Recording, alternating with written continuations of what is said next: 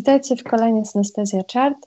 Dziś, tak jak wybraliście, będę Wam opowiadać właśnie o historii tak naprawdę rapera, którego nie trzeba chyba zbytnio przedstawiać, bo tak naprawdę poruszył w taki sposób scenę polskiego rapu i hip-hopu, jak chyba dawno tego nie zrobił żaden artysta. Mianowicie porozmawiamy o Taco Hemingwayu. Co pragnę też wspomnieć odnośnie tego, że nie będę zbytnio skupiała się e, na jego życiu prywatnym, gdyż on sam jest bardzo prywatną osobą.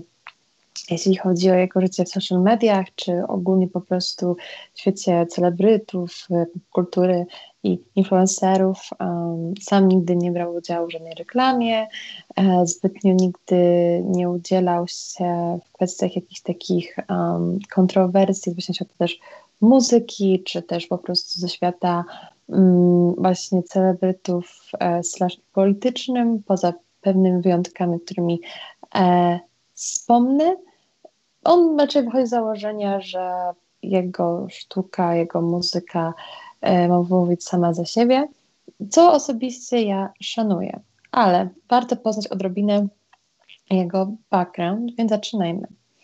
E, przede wszystkim zaczął Taco Hemingway e, nagrywać w 2011 roku.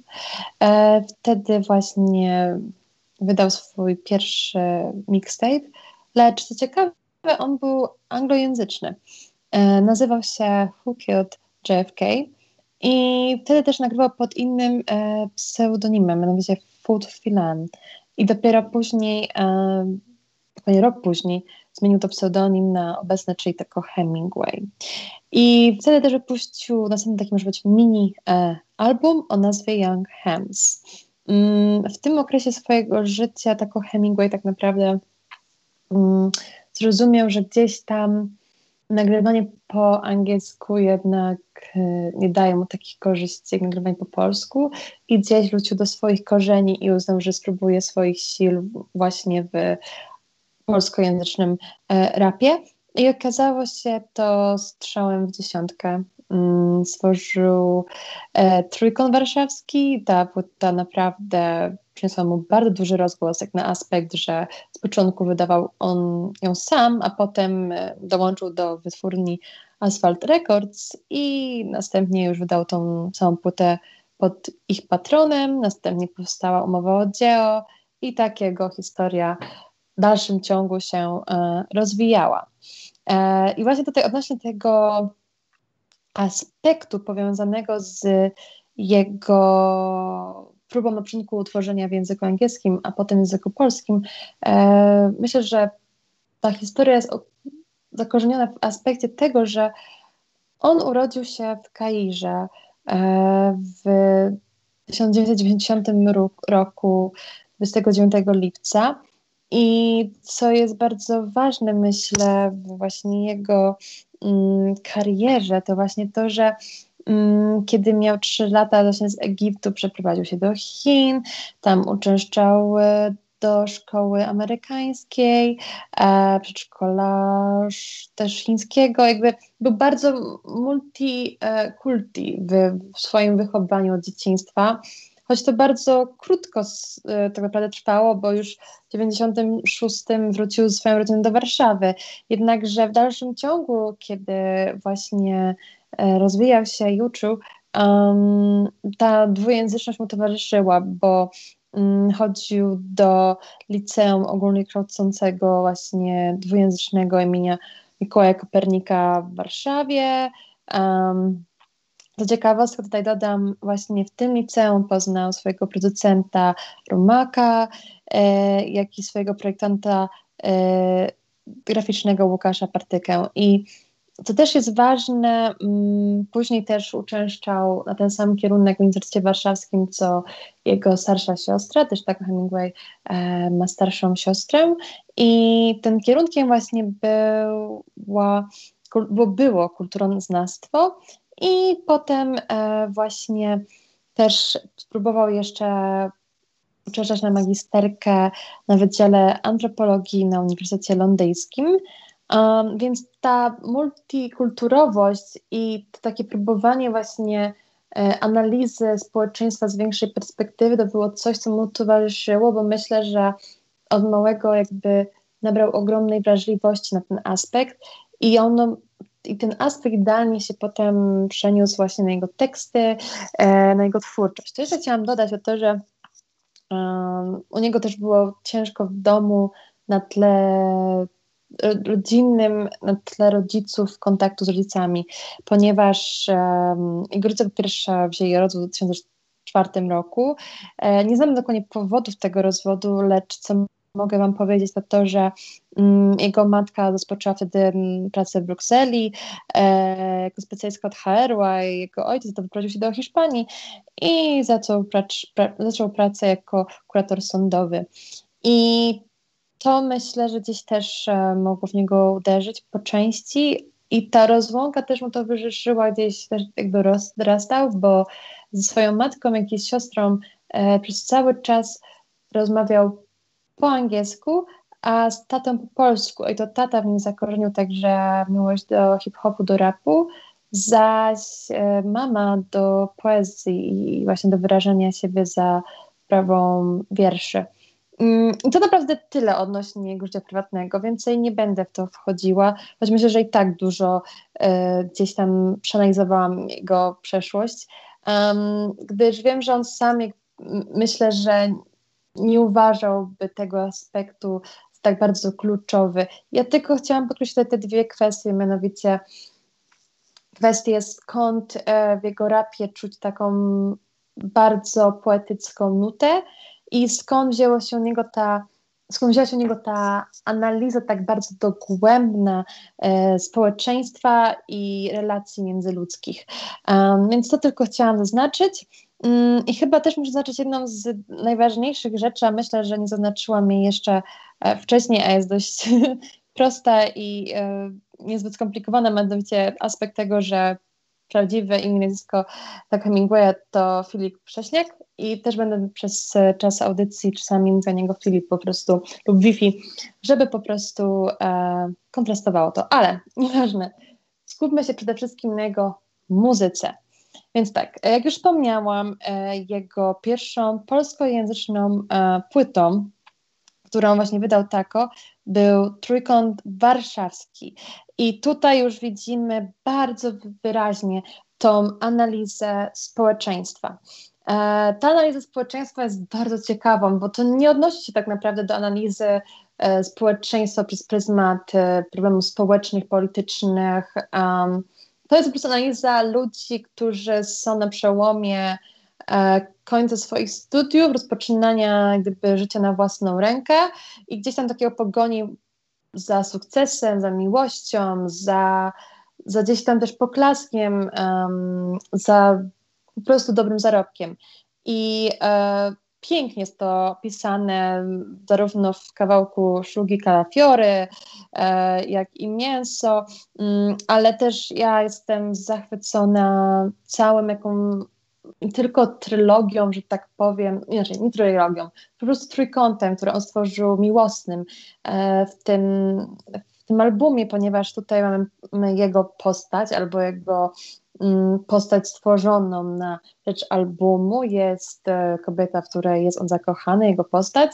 No i jest Piotr Łotr. I to w jaki sposób też e, ten trójkąt właśnie warszawski um, gdzieś przenika się nie tylko w, w tej relacji właśnie między tą dziewczyną, nim i tym drugim chłopakiem, to jeszcze mamy trójkąt warszawski na tle właśnie barów, e, różnego rodzaju straganów w Warszawie i jakby wszystkich klubów, etc. Więc to jest taki też trójkąt, e, można powiedzieć też miejsc takich newralgicznych, e, społecznych, które odwiedzamy na co dzień e, w Warszawie będąc, czyli dla, na przykład dla studenta to będzie dom, uniwersytet, bar i tak w kółko. I to jest bardzo ciekawe właśnie, że on jakby to bardzo rozdziela na czynniki pierwsze i też kocham właśnie w nim ten poetycki aspekt właśnie rapu, czyli to, że kiedy on opisuje dane miejsce, daną przestrzeń, czy dane odczucia e, postaci w jego kawałku, jest to bardzo do, dogłębnie przeanalizowane i naprawdę możemy odczuć ten sam zapach, co, e, co, co on czuje, będąc w danym miejscu, podobną energię. Kocham też aspekt dialogów u niego e, w rapie, tu, o którego jeszcze, do którego jeszcze wrócę.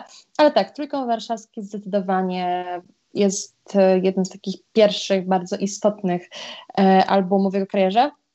Mowa o dzieło też oczywiście. Tutaj mamy słynny i bardzo ważny kawałek dla Taco, czyli 6-0. Też ten kawałek jako pierwszy zdobył taki oficjalny teledysk i też jeden z nielicznych teledysków, na którym możemy spotkać Taco.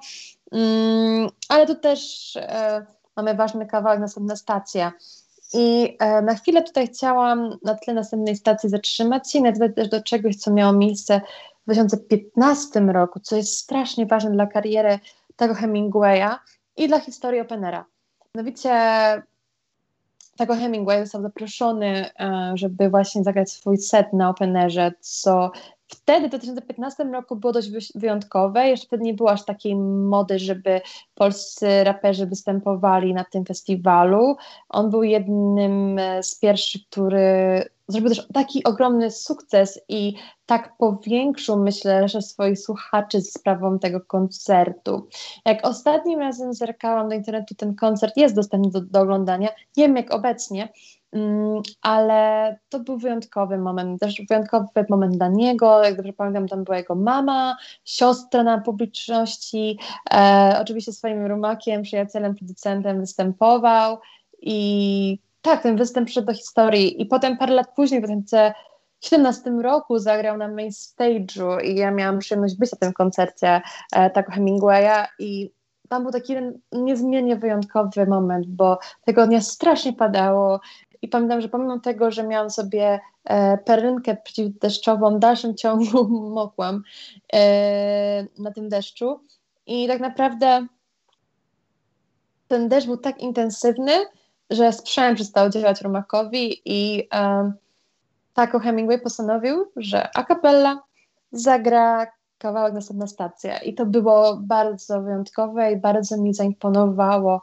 E, piękny też to kontakt i energię z publicznością e, zawarł właśnie podczas tego występu i to było niezapomniane tak naprawdę dla mnie i też to pokazało, że dla niego to jest coś więcej. Dla niego jego praca, jego muzyka jest czymś bardzo osobistym. To było widać podczas tego występu.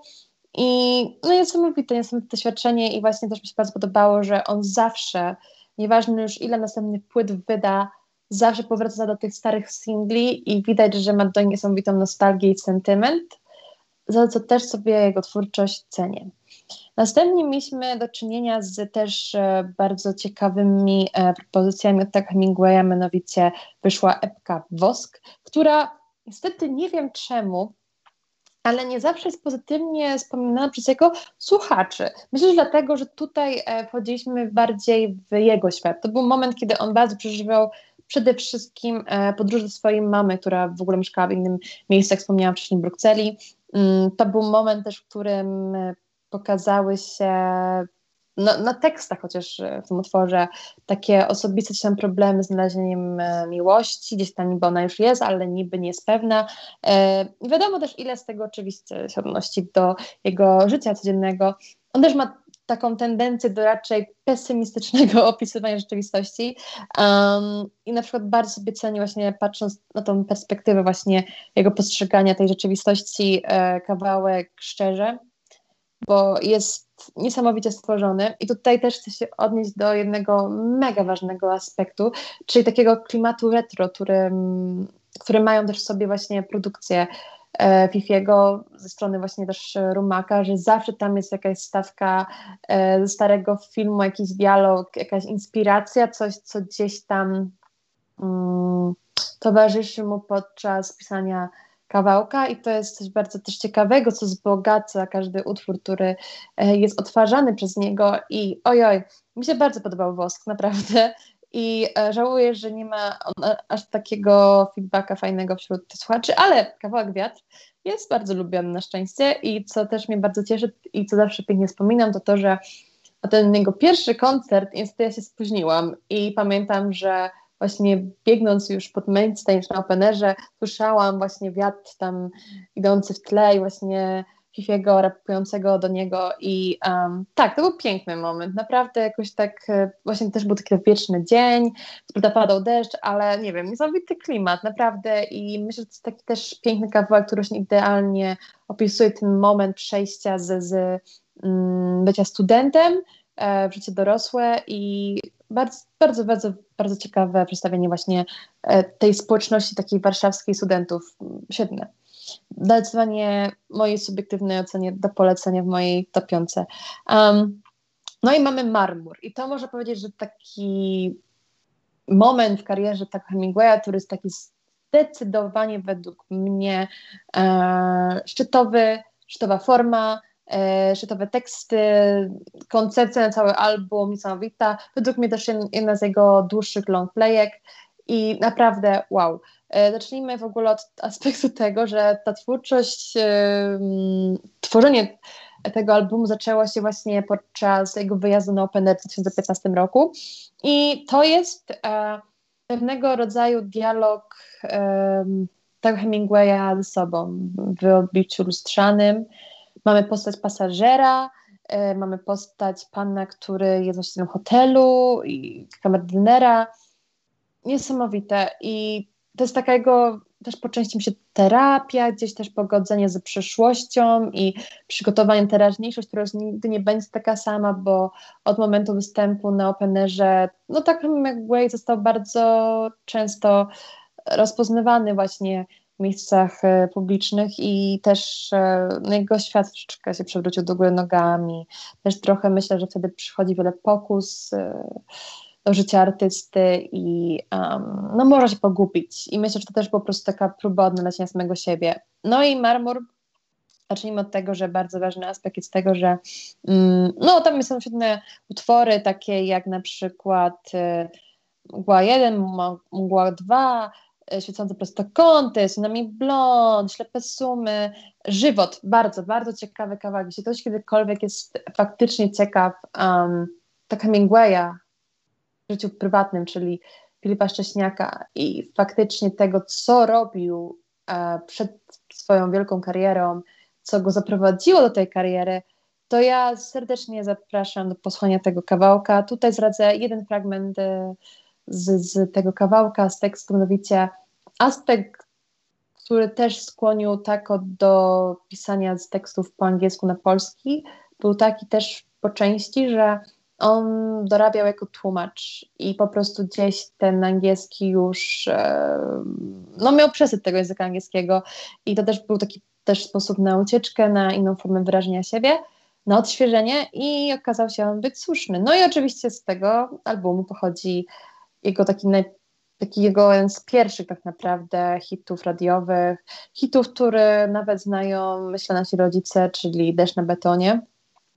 I ten kawałek myślę, że też jest bardzo istotny w jego karierze, istotny też myślę w pamięci chyba każdej osoby, która urodziła się między 96 a 99 rokiem. Um, to był kawałek, który mi bardzo wyraźnie towarzyszył właśnie e, podczas roku maturalnego i no, gdzieś tam mam do niego też ogromny sentyment myślę, że wielu, wielu, wielu moich rówieśników e, również do tego kawałka ma. Mi się on zdecydowanie kojarzy totalnie z, z właśnie z Warszawą, jak i także mm, klimatem e, Gdańska na przykład i Trójmiasta. To też chciałam dodać taką ciekawostkę ze swojego życia właśnie odnośnie jego twórczości, że często mam taką tendencję, że mm, kiedy wracam właśnie z Trójmiasta do do Warszawy, to często lubię sobie słuchać właśnie jego albumu na takiej, że jest trójką warszawską, mowa dzieło, e, Bosk, um, jako właśnie albumy, które towarzyszą mi jadąc z Warszawy do Trójmiasta i jak wracam z Trójmiasta do Warszawy, to słucham właśnie e, Marmuru, e, Szprycra i Kafe Belga. I nie wiem dlaczego, ale mi to przynosi jakiś taki konkretny nastrój pierwszej chwili narzekania i takiej niechęci bycia w Warszawie, właśnie potrzeby ucieczki, a potem jednak łączy się ta nostalgia, jednak tęsknota i jednak przede wszystkim tęsknota za tym, co myślę, że mi jest takie najbliższe i osobiste. I myślę, że troszeczkę w tym wypadku jest podobnie, jeśli chodzi o to Hemingwaya, ale do tego jesteś dopiero mówiąc o kafe belga, a teraz przejdę do Spritza. Spritzer e, to jest dla mnie album, który mi estetycznie sprawia największy problem, bo myślę, że jest najbardziej taki oderwany od e, takiej typowej estetyki tego Hemingwaya. Myślę, że tylko nostalgia i 35 gdzieś pasuje do takiego faktycznego klimatu, tego, którego znamy już od wielu lat. Ale bądź co bądź, um, ten album przyniósł mu później współpracę z Quebo Fide. Ten album też sprawił, że tak po części trafił do już takiego totalnego mainstreamu, można powiedzieć, jednakże ze swoim własnym charakterem, co szanuję. No i oczywiście tutaj mamy taki kawałek jak e, Tlen, jak Dele, które po prostu na okrągło są hitami i zawsze pobudzają publiczność podczas, podczas koncertów tak Hemingwaya.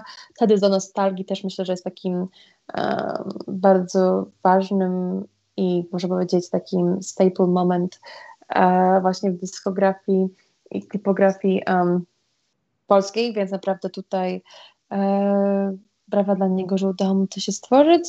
E, coś takiego ciekawego, innego i też mówię znowu niesamowitym klimacie Warszawy.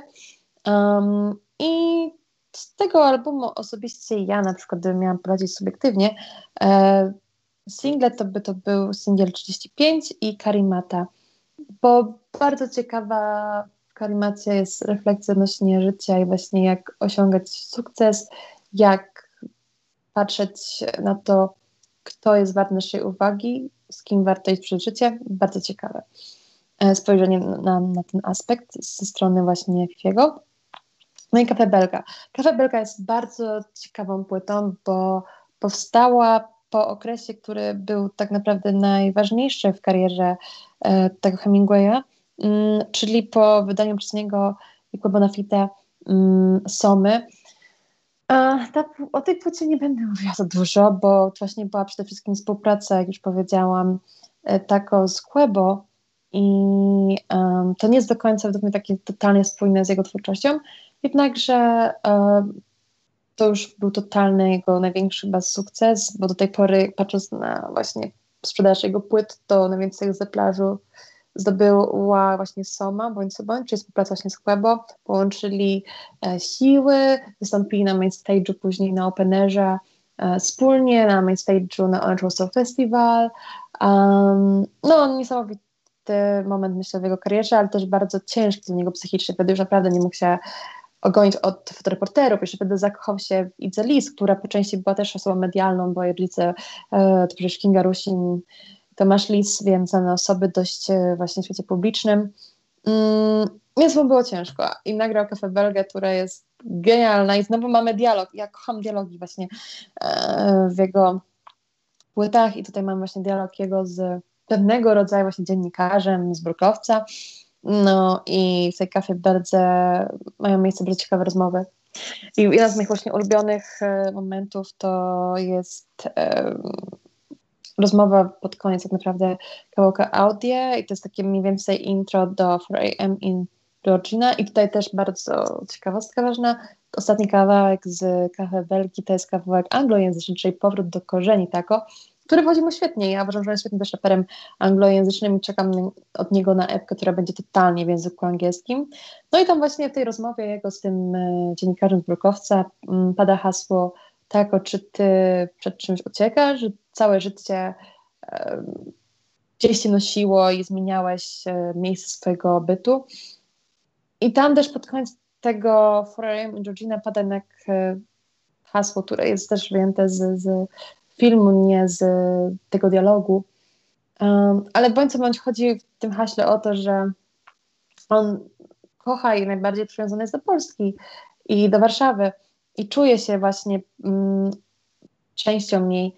Po prostu kwestia jest taka, że gdzieś los tak sprawił, że przede wszystkim on czeka przez tą sławą, bo on nigdy nie chciał być e, podklaskiem na 5 minut, czy jakąś tematyką właśnie pisania dla brukowców, czy miejscem mm, dla swoich fanów, żeby tylko mogli e, plotkować. E, chciał być e, czymś, czymś po prostu ponad tym, chciał po prostu być twórcą i artystą.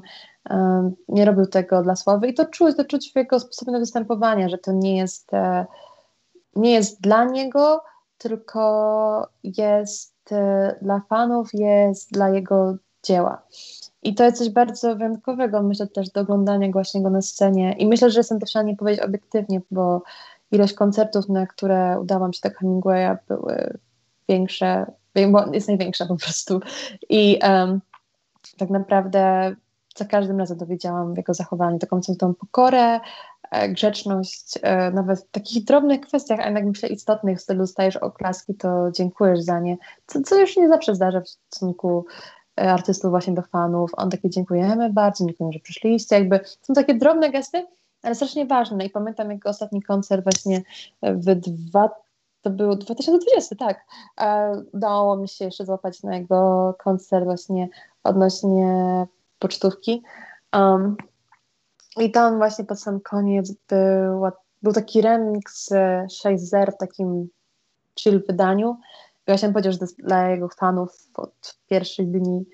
I tak, i to było takie bardzo, widać na niego też osobiste takie doświadczenie, mm, gdzieś tam cofnięcie się właśnie do początku swojej kariery i ja bardzo cenię to w nim, że on ma w sobie tą, tą pokorę i że gdzieś stara się, żeby jego płyty mówiły za niego. No i teraz chciałam odnieść się jeszcze do epi, która powstała też właśnie w czasie Cafe Belgii, to był Fladgy i tutaj tak naprawdę jest bardzo ciekawy to um, Bakayoto, który gdzieś tam niby nawiązuje do tego poznania z Igomis. Nie jesteśmy pewni, czy to jest prawda, czy nie.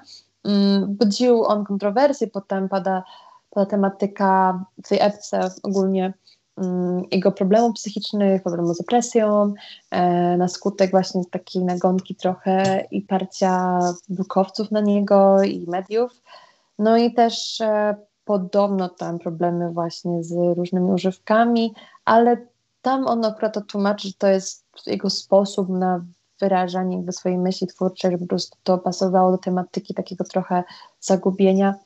Nie mi to oceniać, ale bądź co bądź jest ciekawe bardzo, jest bardzo ciekawa ta epka, bo jest myślę bardzo taka intymna.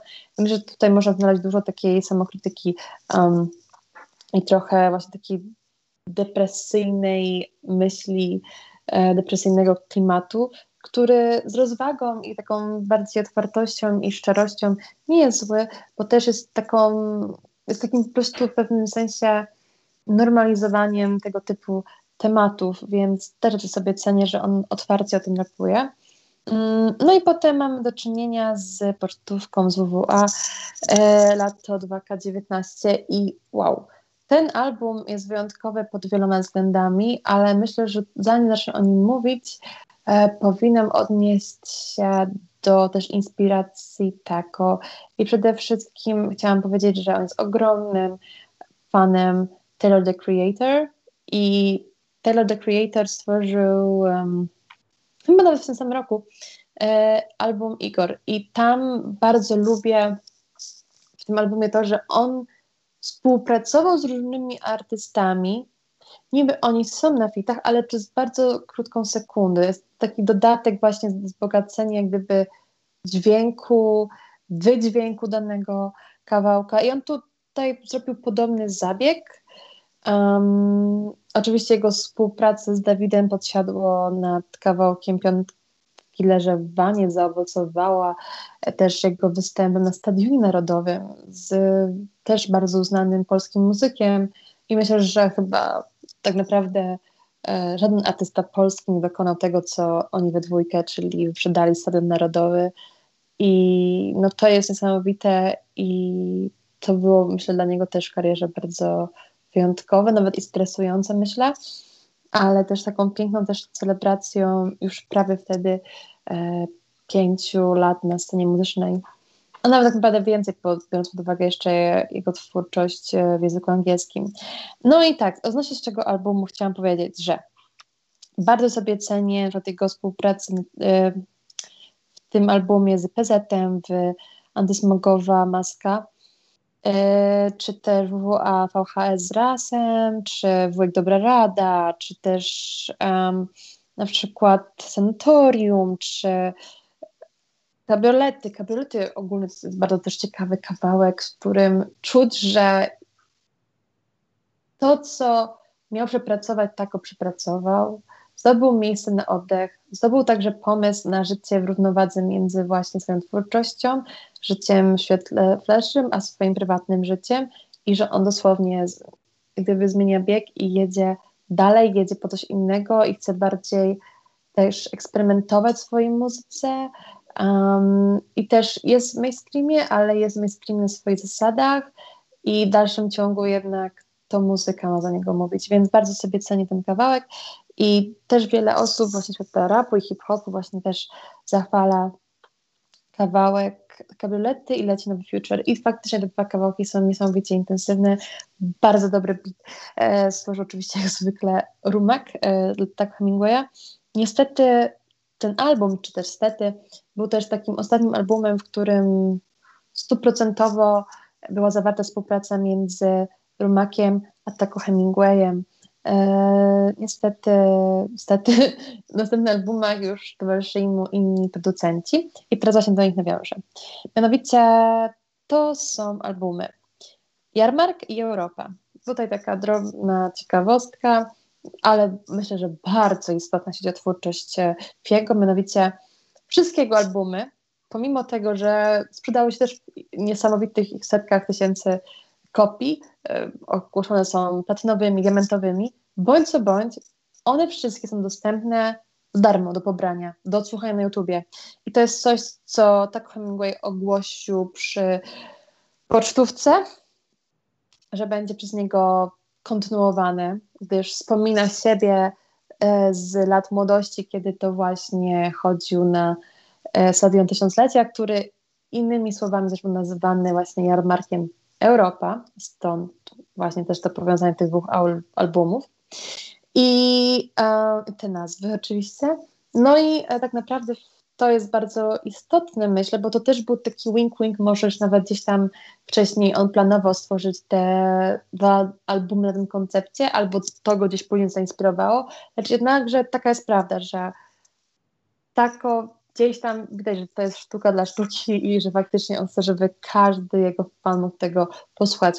I tę taką empatię, tą pamięć, jak on też postrzegał swoich e, właśnie słuchaczy, też widać, że było w Cafe Beldze. I cieszę się, że to zawsze gdzieś tam przenika się też w pocztówce, jest kawałek Wójt Dobra Rada, gdzieś on też tak w pewnym sensie radzi swoim fanom to, czego on się nauczył na przestrzeni lat, więc naprawdę bardzo, bardzo lubię ten dialog też e, taki piękny, ale bardzo rzadki w wypadku tego ze swoimi słuchaczami, bo tak naprawdę on chyba tylko uaktywnia się, um, kiedy wydaje nową płytę na swoich social mediach, ale też po części to cenię, bo to też nigdy nie jest jakaś dobitna promocja albumu, tylko jest takie, hej kochani, nagrałem album, w sumie go puszczę tam za jakiś czas i w tym temacie to jest tyle.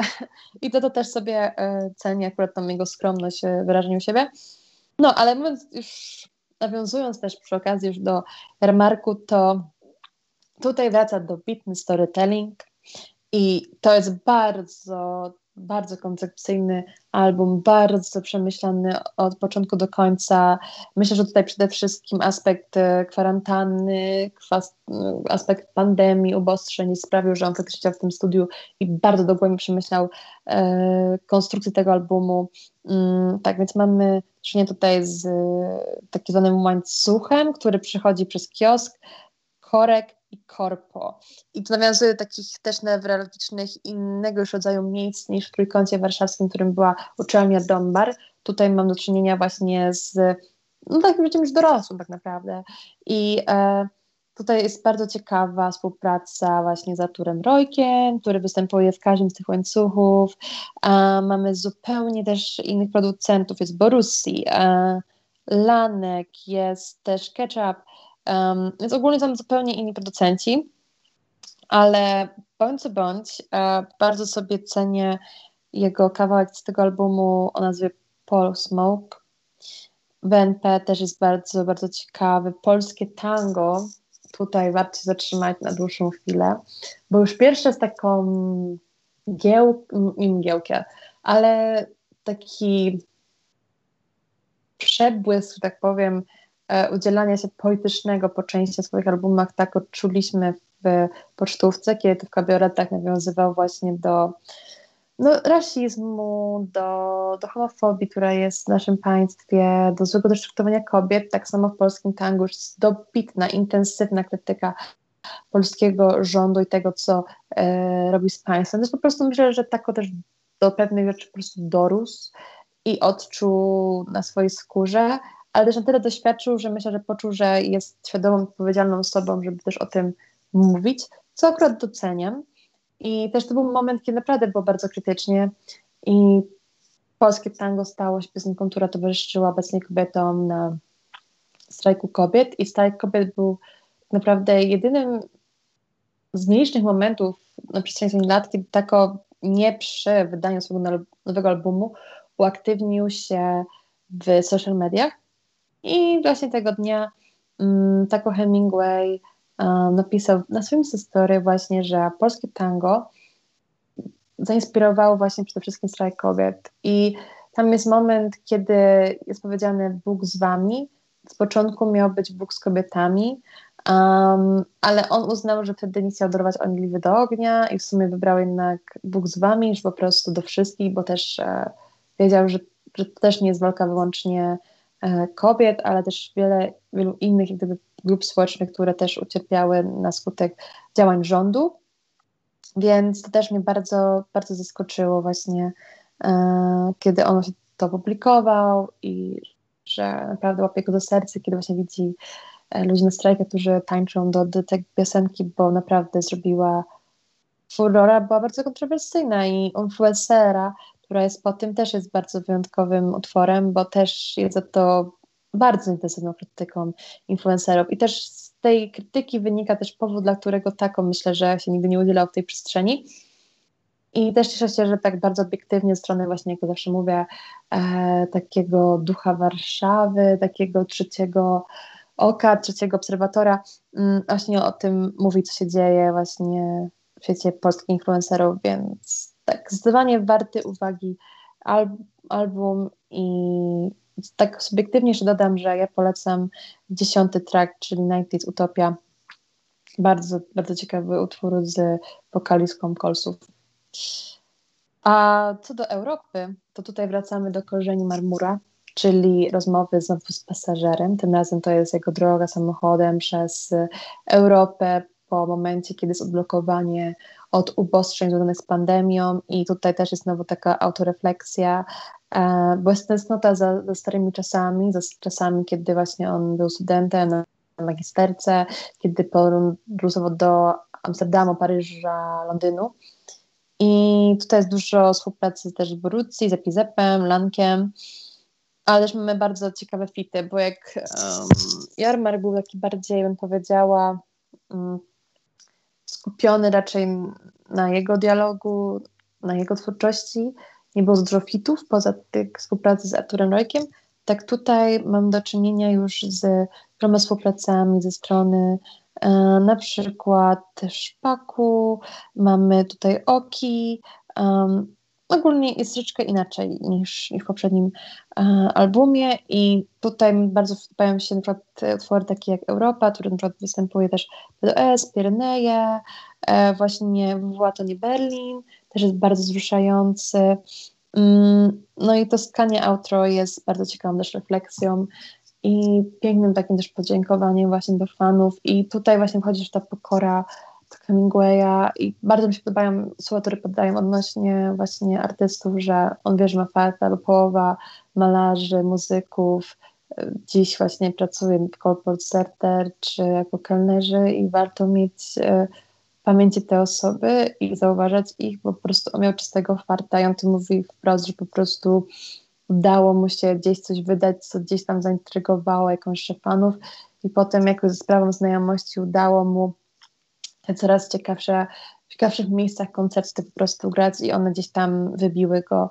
I się z tym zgadzam. Miał niesamowitego farta w kwestii bukowania koncertów i w miejscach, w których grał, po prostu były podpisane mu, żeby w nich zagrał, bo idealnie przemawiał w tych miejscach do publiczności.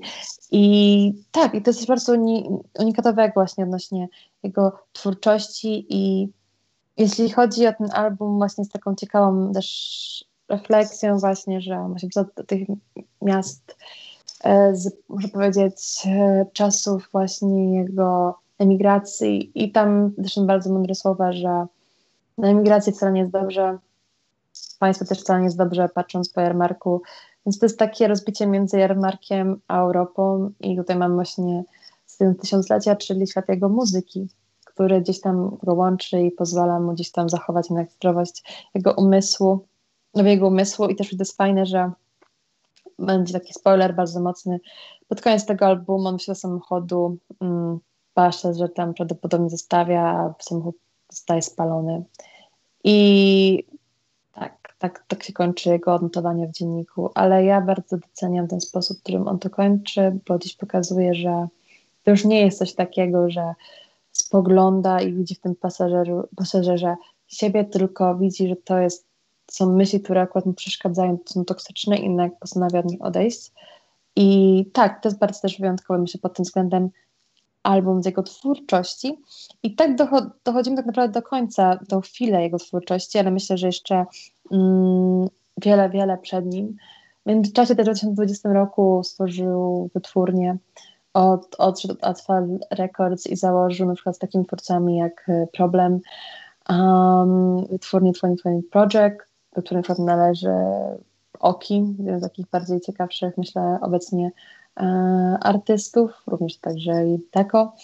No i co chciałam jeszcze dodać e, odnośnie jego twórczości, to też to, ile on nagród tak naprawdę zdobył. Mianowicie jednokrotnie został nominowany do Fryderyków na przestrzeni właśnie 2016-2020 roku. W tym cztery razy z rzędu był laureatem właśnie albumu roku w kategorii hip-hop, za o dzieło, Szprycer, Soma i pocztówka WWA. Co też jest bardzo ważne, to trzy razy z rzędu otrzymał tę nagrodę, co jeszcze nikomu nie udało się osiągnąć. Był nominowany do MTV European Music Awards w kategorii najlepszy polski wykonawca mm, i tym podobnych nagrodach, jak przykład bestsellery Empiku. Pros wybrało go e, na jednego z dziesięciu najbardziej wpływowych Polaków z 19 roku. Ale bądź co bądź, tak Hemingway nigdy, ale to nigdy e, nie odebrał osobiście żadnej z tych nagród, nigdy nie uczęszczał na żadne też nagrody. On gdzieś tam rapuje w niektórych swoich tekstach, że jest za nie wdzięczny, ale jakby nie po to on to robi. I to jest bardzo ciekawe właśnie, że, że właśnie pomimo tych, tych też nagród jakoś tak nie zaciera nosa. I to też myślę, że zasługuje na uwagę i na po części też myślę e, duży szacunek i myślę też jeszcze chodzi ogólnie o jego postać, to ja chciałam tak jeszcze od siebie dodać, że mm, jest bardzo też ciekawy e, artykuł na łamach New York Timesa z Taco Hemingwayem i tutaj jest odnośnie jego gdyby roli właśnie w polskim społeczeństwie, że taki może to wiersz czy młodzieży, bo zwłaszcza poszło o aspekt polskiego tanga, ale też nie tylko, bo ja naprawdę kiedy chodzę po ulicach Warszawy i myślę, że wiele moich rówieśników się pod tym podpisze, czuję jego ducha w tych miejscach. Myślę, myślę, że przez to też, że on jest taki zawieszony rzeczywistości, jego twórczość też jest zawieszona w tej rzeczywistości, Mm, nie utożsamiam jego tekstów z jego osobą tak naprawdę, utożsamiam go z miejscami, z przeżyciami, z danymi dialogami między ludźmi, e, z też danymi momentami w moim życiu, bo dosłownie mogę powiedzieć, że jeśli chodzi o muzykę właśnie rapu hip-hopu z Polski, to dorastałam właśnie z jego muzyką przede wszystkim. I każdy koncert, na którym byłam, był zupełnie w innym etapie mojego życia i zupełnie inne emocje we mnie wzbudził i tak naprawdę myślę, że on jest tym duchem Warszawy, i on jest gdzieś tam zakorzeniony w tych wszystkich miejscach. I zawsze żartuję, że pewnego dnia uznam, że moja kariera jako dziennikarza jest spełniona, kiedy zrobię z nim spacer właśnie po tych wszystkich miejscach Warszawy, które zainspirowały jego muzykę i dowiem się o jakichś drobnych historiach, które sprawiły, że napisał Trójkąt Warszawski czy nostalgię, czy też portówkę WWA. Te wszystkie miejsca mają znaczenie i te wszystkie opisy um, łączą się w jedność i takie nawet drobne rzeczy, jak właśnie nawiązanie, nie wiem, do Wisły są według mnie e, unikatowe. I tak, stworzyły jego postać w bardzo, bardzo inny sposób niż zwykle jest stworzona, myślę, postać muzyka w show biznesie muzycznym. Więc warto mu poświęcić uwagę, jeśli ktoś jeszcze go nie słuchał, bo często słyszę takie słowa krytyki, że o Boże, znowu wydał płytę, jest kolejny rok i znowu wydał. Z jednej strony tak, zgadzam się, że każdy potrzebuje momentu na oddech, ale z drugiej strony doceniam aspekt, że ktoś nadal ma pomysły i te pomysły nie są takie same. Zawsze jest tam jakiś inny storyline, um, inna gdzieś też postać, inna też um, forma wyrażenia siebie, chodzi o estetykę muzyczną, choć gdzieś tam zawsze to ma jakąś taką jedną spójną klamrę. I chyba tymi słowami właśnie z się pożegnam. Jak zawsze syntezja czat będzie dostępna już do słuchania od soboty na Spotify'u. Ja jestem Diana Mościcka, a dziś Wam opowiadałam o duchu Warszawy, którym jest Tako Hemingway. Do usłyszenia.